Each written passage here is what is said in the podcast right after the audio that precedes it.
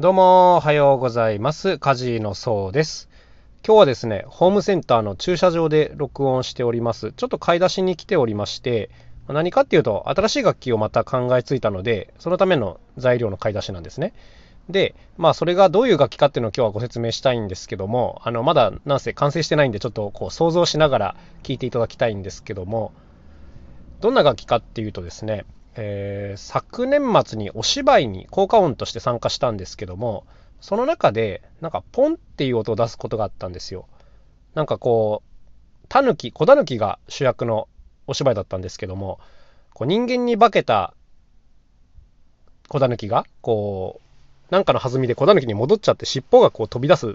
音、ポンみたいな、伝わってますかね？あの、まあ、なんかが飛び出したりとかするようなイメージの音なんですよ。はい。で、これどうやってやったかっていうと、あの、症状を入れる筒ってありますよね。あの、蓋がついてるやつ。で、あれをこう勢いよくふっとあの、蓋を開けると、なんかポンっていうすごい気持ちのいい音がするんですけども、まあ、こういうのを使って出してたんですね。で、あの、先日ですね、また別の買い出しでホームセンターうろうろしてまして、でその時にね、あの、塩ビ管コーナーを、まあ、歩いてたんですけども、そういえば、あの、ポンっていう音になんか音程がついたら面白いなと思ったんですよ、その時にね。で、えー、っと、なんかこう、塩ビ管コーナーで、こう、筒がたくさんあるんですね。いろんな太さの。で、その筒に、片方にこう、キャップっていう蓋をして、で、もう片方にもう蓋をして、で、その蓋を勢いよく抜くと、あの、ポンっていう音が出るっていうことに、まあ、気づいたんですね。まあ、っていうか、筒なら大体この音は出るんですけども、あの、なんていうんですかね、ちゃんとこう閉まる蓋があれば、勢いよく引き抜いてあげれば、まあ音は出るんですよ。で、あとはじゃあこの筒の長さを変えてあげれば音程が作れるのではみたいなことを思いつきまして、で、昨日かな？実験してたら、まあ結構綺麗に作れるんですね、これが。はい。あの、だから、ポンポンポンポンっていう音が音程がついてるみたいな、まあ、こういう楽器なんですよ。イメージつきますかね？つかないと思うんですけども、あの、まあ、すごいね、こう、可愛い感じの音色の楽器になってますね。はい、なってますっていうか、まあ、これから作るんですけども、まだテストでちょっと4音ぐらいしか作ってないんですけども、うん。で、こんな感じのものを思いついたんですね。で、まあ、今日はこれからいろいろ買い出しをして作って発展させていこうという、こういう段階なんですけども、なかなかね、こう、思いついた時点での、なんていうんですかね、僕の思考回路みたいなのはあんまりこう、わかんないと思うんで、まあ、今日はちょっとこれからどういう手順を取っていくかっていうところのお話なんですけども、はい。まあ、音が出ることは分かったと。ただし、まずですね、あの最初に考えなきゃいけなかったのが、その演奏性能のことなんですね。というのは、このポンっていう音ってとっても魅力的な音なんですけど、普通にやると、こう、蓋をつけて取るっていう2回作業が必要になるんです。1つの音を出すのにね。で、これは実は楽器としては結構致命的な動きで、はい、あの、無駄が多すぎるんですね。とにかくこの蓋をかぶせるっていう作業が、まあかなり無駄であると。はい。なんか1個手順が増える上に、こう、なんていうんですかね、蓋が上手に締めないと、その音が出ちゃうんですね。はい。だから、こう、なんですか、例えばドレミファソみたいなのを出そうとしても、毎回こう、蓋をかぶせて抜くみたいな作業になると。で、これはですね、まあ、やめたい方がいいだろうなと思ってて、とにかくこの蓋をかぶせる以外で何かしらこのポンって音出ないかなと思っていろいろ試してたんですけども、あの特定の太さの筒に対しては、この指が使えるということに気づいたんですよ。人差し指とかなんですけども、要するに指をこう筒の中にキュッと入れて、スポンと引き抜くと。こうすると、あの、ポンっていう音が出るんですね。はい。あの、蓋閉めた時みたいになると。で、しかもこの、蓋をこう当てるタッチノイズみたいなのも出ないので、あの、結構あの、静かに演奏できると。ただし、まあ、これもですね、別にその演奏性能は高くないんですけども、なんかこう、演奏してる姿がすごく滑稽で、あのなんか愛苦しいなと思ったので、あの、今回はこれでいこうかなと思いました。なんかこう、いろんなことができる楽器では全然ないんですけども、とにかくなんかキュートな方向をちょっと目指そうかなというところですね。この音色と演奏方法の部分でね。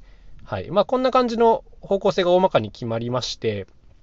で、まあちょっと専門的なことを言っとくと、塩ビ管の VP16 という太さですね。これがあの僕の指にはちょうどいい太さだったので、まあ、これで作っていこうということですね。もうちょっとね、指が細い人とかだと多分もうちょい細い筒を使わなきゃいけないんだろうなというところですけどもね。なんかあとホースとかも使えそうな気がしているので、今日はこちらも買ってみて使えないかどうかっていうのを実験してみるつもりではいます。はい。というわけで、まず今日はですね、その、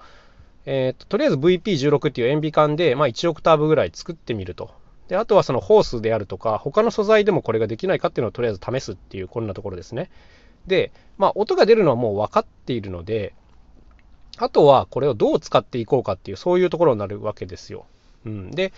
こう楽器を作る時のね、僕のあの、唯一絶対の判断基準っていうのは、あの、面白いかどうかなんですね。そのいろんな選択肢がこれからあるわけですけども、うん、なんかそれを選んでいくときに、こう、2つ3つの中でどれが一番面白いかっていう、こういう方向で物事を考えるので、うん、なんか例えばね、一つ考えなきゃいけないことに、こう、セッティング方法っていうのがあるんですね。1オクターブ、まあ7音かな。つまり7本の筒がこう自分の目の前に並ぶとして、まあ、どんな風にセッティングすれば、こう使いやすく、組み立てやすく、かつ見てて面白いかっていう、こういう風に物事を考えると。はい。で、とりあえず一番シンプルなのは、ピアノみたいにこう横一列に並べる方法なんですね。